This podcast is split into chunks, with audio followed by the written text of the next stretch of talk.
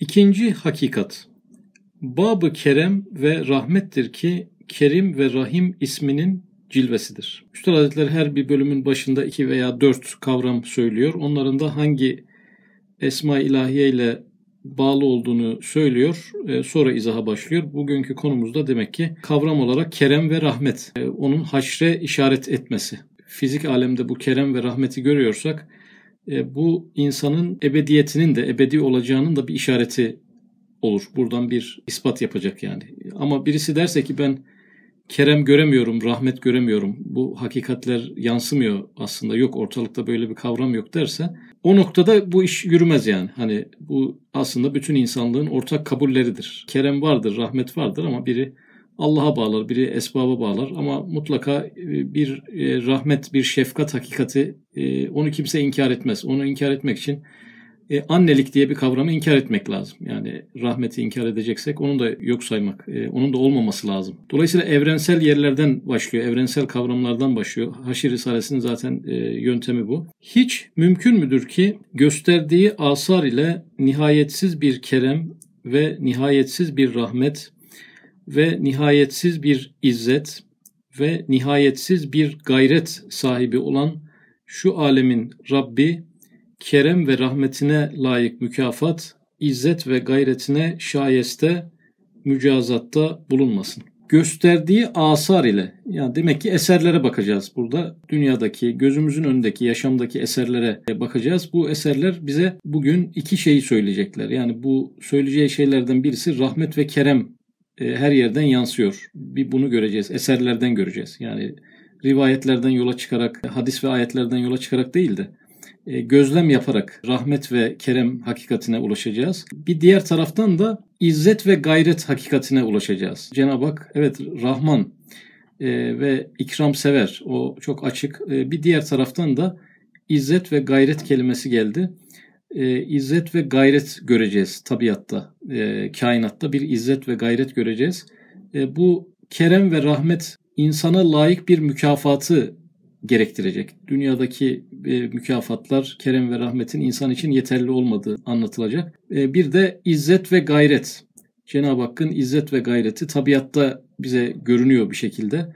E, bu izzet ve gayrete bakarak da insan e, yaptığı hataların gerçek bedelini de ödemediği için e, bu ödemeyiş izzet ve gayrete e, ters bir şey. Yani zulüm yapıp, kötülük yapıp, e, haksızlık yapıp e, o haksızlığın, o zulmün binde birini bile ceza olarak görmeden bu dünyadan ayrılan birçok insan, birçok topluluk gösteriyor ki bu böyle kalmaz. Bu onların yanına kalmaz. Çünkü bir izzet ve gayret var. Biz bu izzet ve gayreti yani izzeti ilahiye ve gayreti ilahiye, gayretullah e, diyebiliriz. Fizik alemi, dünyayı e, gözlemleyerek, yaşamı gözlemleyerek Cenab-ı Hakk'ın aziz, e, izzetli ve gayretli bir e, ilah olduğunu nereden göreceğiz? Bu da bir, bir noktada demek ki bu konuda da bize pencereler açacak. Ama kerem ve rahmet kulağımızın alışık olduğu kavramlar olduğu için izzet ve e, gayret kelimelerini kısa bir sözlük manası versek faydalı olabilir diye düşünüyorum. Ben birkaç sözlüğe baktım izzet kelimesiyle gayret kelimesi e, üzerinde durdum. E, bu izzet kelimesini zillet kelimesinin zıttı olarak Üstad Hazretleri birçok yerde kullanıyor. Genel burada geçen bağlamda da yani izzet hakimiyet anlamında, zillet de mahkumiyet e, anlamında. E, ama yani genel sözlüklere baktığımız zaman, eski lügatlara da baktığımız zaman e, izzetin bir üstünlük, e, bir itibar, bir şeref. Fakat öyle bir üstünlük ve öyle bir itibar ki o izzete bir şeyler dokunabiliyor. Yani hassasiyetleri olan bir izzet. E, bazı kırmızı çizgileri olan bir izzet. Yani izzetli insan e, deriz ama burada namuslu insan, e, namusu konusunda hassas bir insan, e, prensipleri konusunda hassas bir insan aklımıza gelirse daha e, mantıklı olacaktır. Dolayısıyla izzet bir üstünlük, bir şeref, bir itibar ama kendisine bir şeyler dokunabilen yani etkilenmeyen bir izzet değil, etkilenen bir izzet.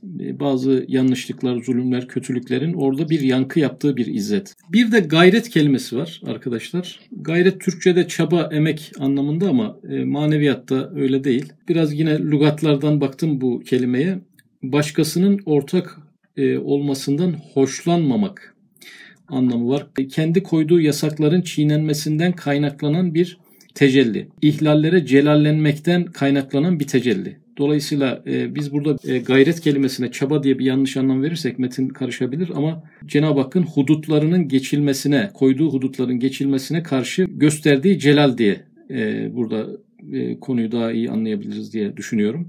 E, madem rahmet ve kerem varsa e, Rahman ve Kerim isimleri vardır. E, insan eğer öldükten sonra yok olursa, yeniden dirilmezse e, keremden ve rahmetten payını almamış olur. E, çünkü yoklukla biten hiçbir mutluluğun bir geçerliliği kalmamış olur o, o noktada. Bir diğer taraftan da izzet ve gayreti tabiatta gösterdiği zaman Üstad Hazretleri bu e, zalimlik yapan, kötülük yapan insanlar, e, Allah'ın hudutlarını çiğneyen insanlar e, bu yaptıklarını yanına kar kalarak ölürlerse mazlumlara karşı bir adaletsizlik, e, bir dengesizlik olmuş olur.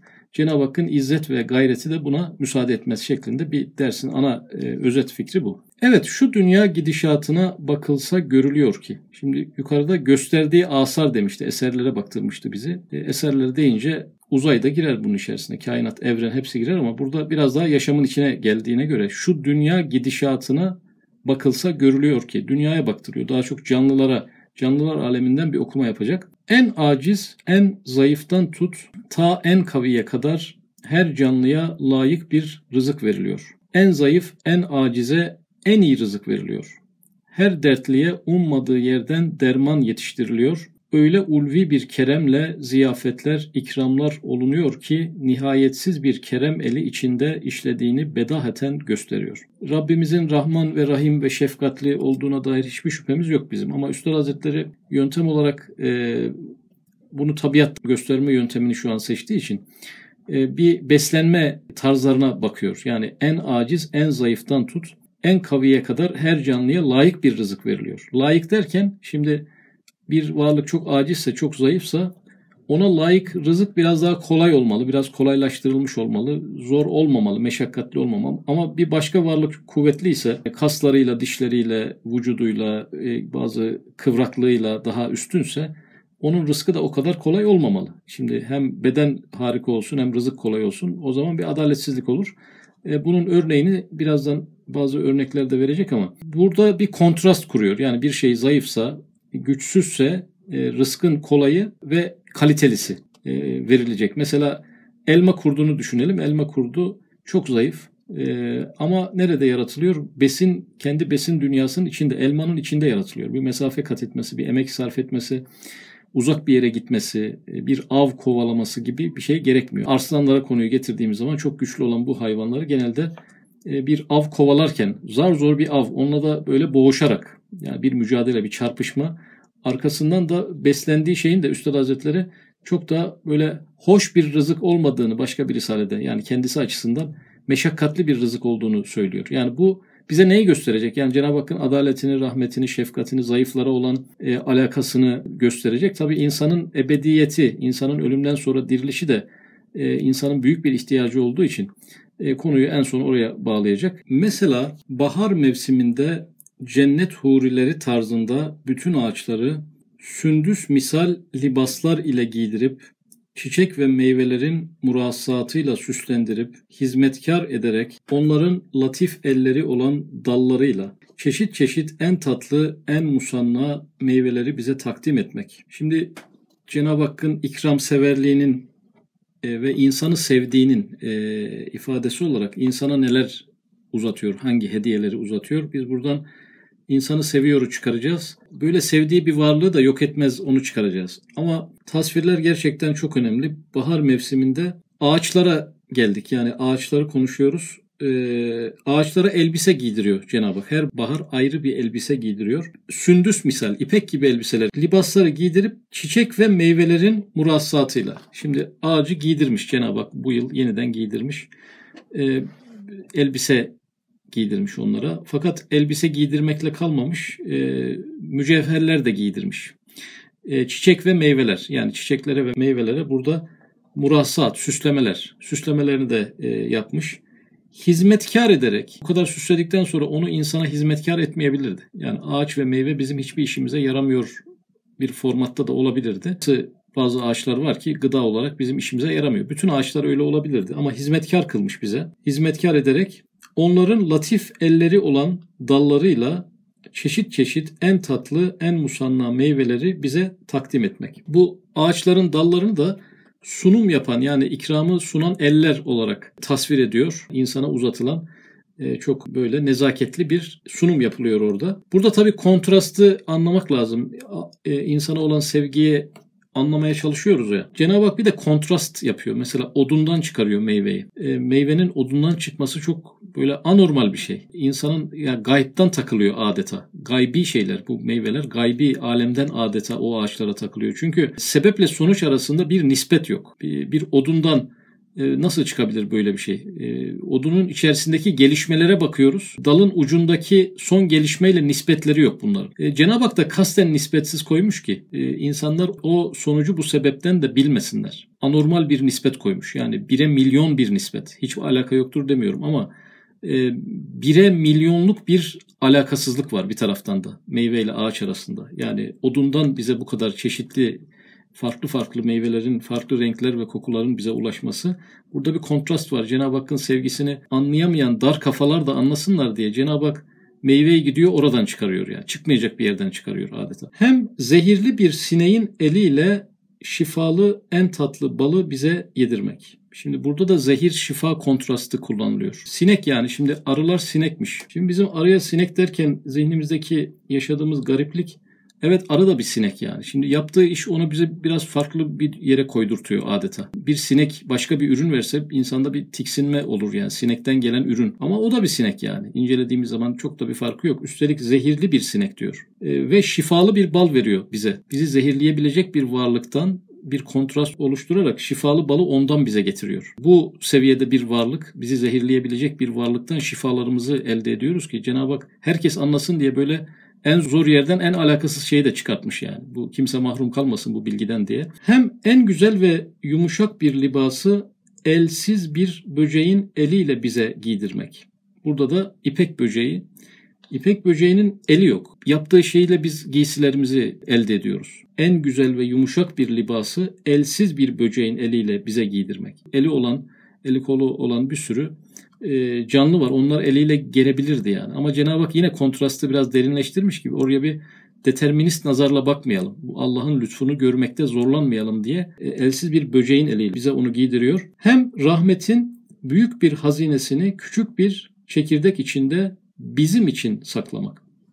Burada da çekirdek ağaç ilişkisi, çekirdekle ağaç arasındaki nispetsizlik, e, çekirdeğin içinden çıkan o milyonlarca kat daha büyük e, bir şeyi o çekirdeğin kaldırması mümkün değil. Onu kimin için saklamış? Koskoca ağacı meyveleriyle birlikte yine o çekirdeğin e, ağacından gelecek meyvelerden gelecek başka ağaçları oradan gelecek başka meyveleri düşününce e, o çekirdek eğer mümbit bir zemin bulsa sonsuza doğru giden bir şeyde bütün kainatı kaplayacak kadar ürün verir yani. O çekirdeğe bir engel çıkarılmazsa, zemin müsait hale getirilirse her yeri doldurabilir. Herhangi bir çekirdek bütün yeryüzünü ağaç olarak doldurabilir. Eğer e, bir engelleme, e, bir denge kurulmazsa. Dolayısıyla neden böyle küçük bir varlığa yaptırmış böyle orta boy biraz daha yüksek e, gramajlı bir şeye değil de en alakasız küçücük elimizde böyle ufalayabileceğimiz bir şeye böyle mucizevi bir derinlik yerleştirmiş. Yine insana olan e, sevgisini, ikramını e, göstermek. insanın da bunu sebeplerden bilmemesi için e, bir nispetsizlik yaratarak, arada bir nispetsizlik yaratarak bunu e, ulaştırmış. Ne kadar cemil bir kerem, ne kadar latif bir rahmet eseri olduğu bedaheten anlaşılır. Cemil bir kerem. Şimdi ikram vardır ama ikramın da güzeli var demek ki. Diyelim bir yoksula yardım ediyorsunuz ama başına kakarak, işte kaşını gözünü yararak, minnet ederek e, bu güzel bir ikram olmaz. Cenab-ı Hakk'ın bize yaptığı ikramlar ağacın eliyle nazikçe e, uzatılmış bir meyve e, gökten e, yağmur gibi dolu gibi de yağabilirdi yani. Biz kafamızı gözümüzü yararak da bu nimetleri biz alabilirdik. Ama Cenab-ı Hakk'ın burada keremindeki cemal ve rahmetindeki letafeti görüyoruz. Cenab-ı Hak insana ulaştırdığı rahmet ve keremler ne kadar büyükse onları için seçtiği yöntemlerin de oldukça latif ve cemil olduğunu görüyoruz. Bu gibi örneklerden belki binlerce, yüz binlerce verilebilir. Ee, buradan da haşre giden bir yol bulacak. Hem insan ve bazı canavarlardan başka güneş ve ay ve arzdan tut ta en küçük mahluka kadar her şey kemali dikkatle vazifesine çalışması.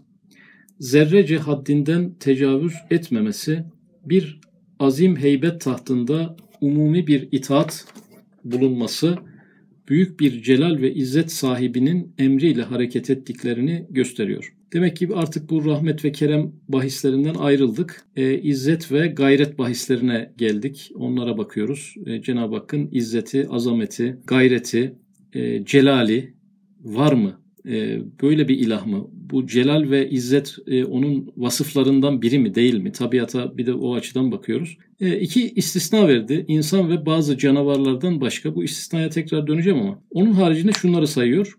Güneş, ay ve arzdan tut. Yani güneşe baktırıyor bizi, aya baktırıyor, yeryüzüne baktırıyor.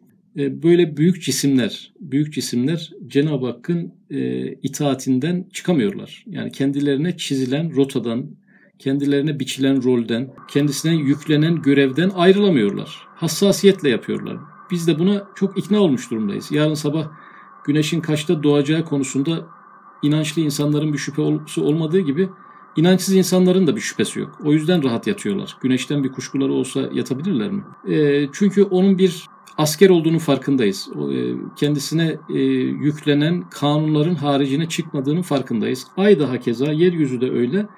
E, demek ki Cenab-ı Hak büyük küçük dinlemeden herkesi itaati altına almış. Ama en küçüğe niye getirdi konuyu? En büyük olunca cebren en büyüğe de iş yaptırıyor onu anlıyoruz. Ama en küçüğe gelince en küçükten de haberdar. Yani atom atom altına gelince acaba evet her şeye söz geçiriyor ama en küçüğünden de haberdar mı? Gözle görünmeyen artık çok mikro düzeydeki varlıklar üzerinde de bir hakimiyeti var mı? Onlara indiğimiz zaman oradaki kanunların da dışına taşılamıyor. Dolayısıyla bu e, varlıkları incelediğimizde, mikro ve makro varlıkları incelediğimizde şunu görüyoruz.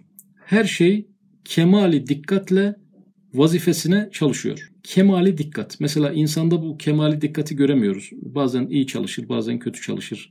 Bazen dikkatli iş yapar, bazen dikkatsiz yapar. Bazen motivasyonu, şevki yüksektir. Bazen bunalıma girer, iş yapamaz hale gelir. Ama yani istisnalar olabilir ama yani bir karınca bir plazada 10. kata bile çıksa hasbel kader ya orada bir yorgunluk, bir isteksizlik olmaz yani. Hemen e, başlar e, kemali dikkatle vazifesini hassasiyetle yapmaya. Bütün varlıklar o noktada bir motivasyon içerisindeler. Çok farklı bazı istisnalar belki sayılabilir. Vazifeyi hassasiyetle onlara yaptıran bir heybet, bir azameti elbette düşünmeliyiz. Çünkü bu kadar takır takır işleyen bir görev sistemi, herkesin vazifesine hassasiyetle dikkat ettiği bir çalışma sisteminde ancak ve ancak bir e, azim heybet tahtında umumi bir itaat. İtaat eden varsa itaat ettiren vardır demek durumundayız. Yani iki kere iki dört eder bu noktada.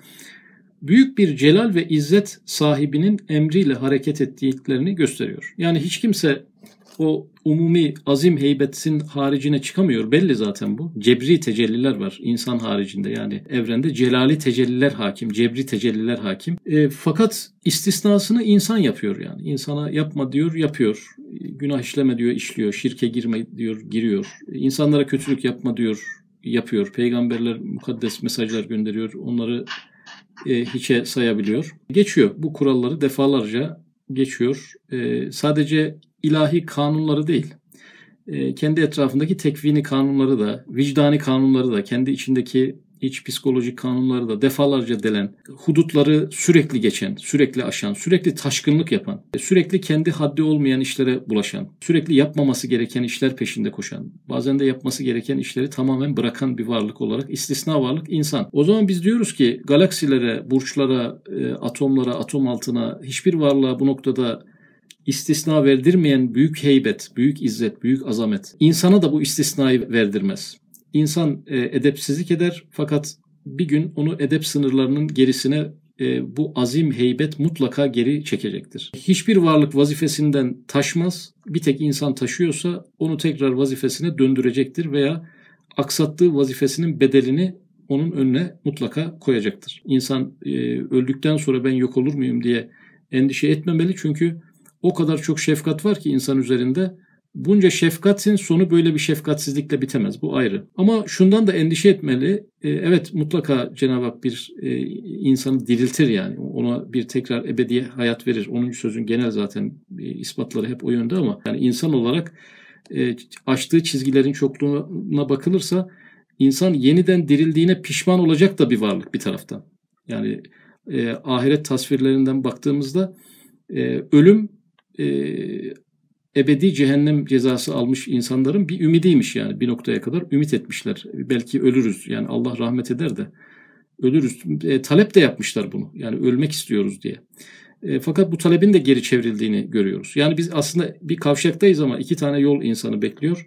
Cenab-ı Hakk'ın rahmetiyle diriltilmek bu noktada emniyet içerisinde olabiliriz çok rahatlıkla. E, ama Cenab-ı Hakk'ın adaletiyle e, aştığımız bütün çizgilerin bedelini ödemek ikisini beraber görmezsek e, havf ve reca, e, ümit ve korku arasındaki dengeyi kurmak mümkün olmaz. Cenab-ı Hakk'ın hep rahmetine bakarsak e, o noktada biz yolumuzu e, şaşırtan suistimallere girebiliriz. Burada izzet ve azametini, heybetini e, ve en büyük varlıkları bile itaate getiren cebri tecellilerini de hatırlatıyor Üstad Hazretleri. E, bu dengeyi de mutlaka belki kurmak gerekir. Hem gerek nebati, gerek hayvani ve gerek insani bütün validelerin o rahim şefkatleriyle ve süt gibi o latif gıda ile o aciz ve zayıf yavruların terbiyesi ne kadar geniş bir rahmetin cilvesi işlediği bedaheten anlaşılır. Hem o celal ve izzete uygun bir darı mücazat olacaktır. Çünkü ekseriya zalim izzetinde, mazlum zilletinde kalıp buradan göçüp gidiyorlar. Ekseriya, çoğunlukla, çoğunlukla zalim izzetinde yani saygınlığında, makamında, böyle konforunda kalıyor ve ölüyor zalim. Genelde böyle oluyor. Mazlum zilletinde kalıp buradan göçüp gidiyorlar. Mazlum da genelde intikamını almadan, hakkı yerine gelmeden genelde böyle. Tabii bunu bir tavsiye gibi anlamıyoruz. Burada bir tavsiye hani böyle olsun demiyor da bu bir maalesef böyle diyelim. Maalesef de diyemiyoruz çünkü Cenab-ı Hakk'ın takdirleri başka. Cenab-ı Hakk'ın dünyaya bakışı, e, dünyaya verdiği puan, hayatın bir imtihan oluşu. Burada zalim ve mazlum dengesinin başka bir dengeyle tamamlanışı bu başka bir şey. Yani Müslümanlara verilen görev adalet görevidir. Adaleti tesis etme görevidir. O da ayrı bir şey ama hiçbir zaman bu oturmuyor dünyada. E, tam adaletin tahakkuk ettiği bir e, dönem arzu ederiz, duasını ederiz. Elimizden geleni yaparız. Kendi küçük dünyamızda bari biz adaletsizlik yapmayalım deriz. Onları elbette bizim borcumuz. E, ama e, dünya e, çapında bir adaletin tas tamam yerine oturduğu, mazlumun hakkını aldığı, zalimin de cezasını bulduğu bir sistem elbette arzu ederiz. Ha şu ana kadar olmadığı bir realite. Yani olmadığı peygamberler döneminde bile tam olamadığını görüyoruz. E, onlar da kendi toplumunda o adaleti anca sağlayabilmişler. Şimdi böyle olunca anlıyoruz ki Cenab-ı Hakk'ın muradı da başka yani. Bu da belki farklı bir boyut. Hem o celal ve izzete uygun bir darı mücazat olacaktır. Çünkü ekseriya zalim izzetinde, mazlum zilletinde kalıp buradan göçüp gidiyorlar. Demek bir mahkeme-i kübraya bırakılıyor. Tehir ediliyor. Yoksa bakılmıyor değil. Yani görülmüyor değil. Allah görüyor kimin kime ne yaptığını. E, orada bir problem yok. Bir tehir var. Yoksa bakılmıyor değil. Bazen dünyada dahi ceza verir. Bazen dünyada dahi ceza verir. Evet, yoksa bakılmıyor değil. Bazen dünyada dahi ceza verir. Kurunus salifede cereyan eden asi ve mütemerrit kavimlere gelen azaplar gösteriyor ki insan başıboş değil bir celal ve gayret sillesine her vakit maruzdur. Kurunu salife yani eski asırlar e, da asi ve mütemerrit kavimler Kur'an-ı Kerim bunların bazılarından da bize bahsediyor. Onlara gelen azaplar e, gösteriyor ki insan böyle başıboş değil. Evet hiç mümkün müdür ki insan umum mevcudat içinde ehemmiyetli bir vazifesi, ehemmiyetli bir istidadı olsun da insanın Rabbi de insana bu kadar muntazam masnuatıyla kendini tanıttırsa, mukabilinde insan onu iman ile onu tanımazsa, hem bu kadar rahmetin süslü meyveleriyle kendini sevdirse, mukabilinde insan ibadetle kendini ona sevdirmese, hem bu kadar türlü nimetleriyle muhabbet ve rahmetini ona gösterse, mukabilinde insan şükür ve hamdle ona hürmet etmese, cezasız kalsın, başıboş bırakılsın, o izzet, gayret sahibi, Zat-ı Zülcelal bir darı mücazat hazırlamaz. Allah insanı yaratmış. Bir kişi üzerinde anne babasının ne kadar hakkı varsa artık milyon kat daha fazla onun yaratıcısının hakkı var. Anne babamız bize ne kadar iyilik yapmışlarsa milyon katını bize Allah yapmış. Kendi iş hayatımızı düşünelim. Yani bizim bize yapılan iyilikler, verilen eğitimleri düşünelim. Onun milyonlarca katı ödenemeyen şükür borcumuz var Cenab-ı Hakk'a karşı.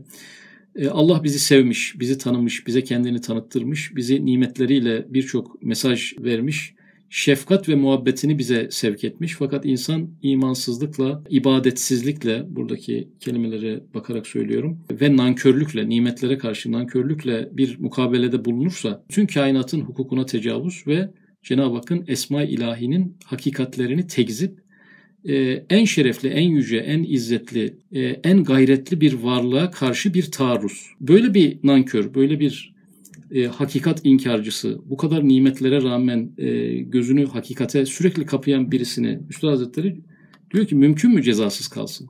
Mümkün mü başıboş bırakılsın? O izzet gayret sahibi Zat-ı Zülcelal bir dar mücazat hazırlamaz. Hem hiç mümkün müdür ki o Rahman Rahim'in kendini tanıttırmasına mukabil iman ile tanımakla ve sevdirmesine mukabil ibadetle sevmek, ve sevdirmekle ve rahmetine mukabil şükür ile hürmet etmekle mukabele eden müminlere bir dar mükafatı, bir saadet ebediyeyi vermesin. Burada da nasıl olur da e, Cenab-ı Hakk'ın e, tanıttırmasına mukabil tanıyan, sevdirmesine mukabil seven, e, Cenab-ı Hakk'ın e, ona nimetler vermesine mukabil şükür veren, yani doğru karşılıkları veren, gerekli karşılıkları veren insanlara da nasıl olur saadeti ebediyeyi vermesin? E, bu da akıl almaz bir şey. Yani insan değerini bildiği bir şeyin neden devamı kendisine verilmesin?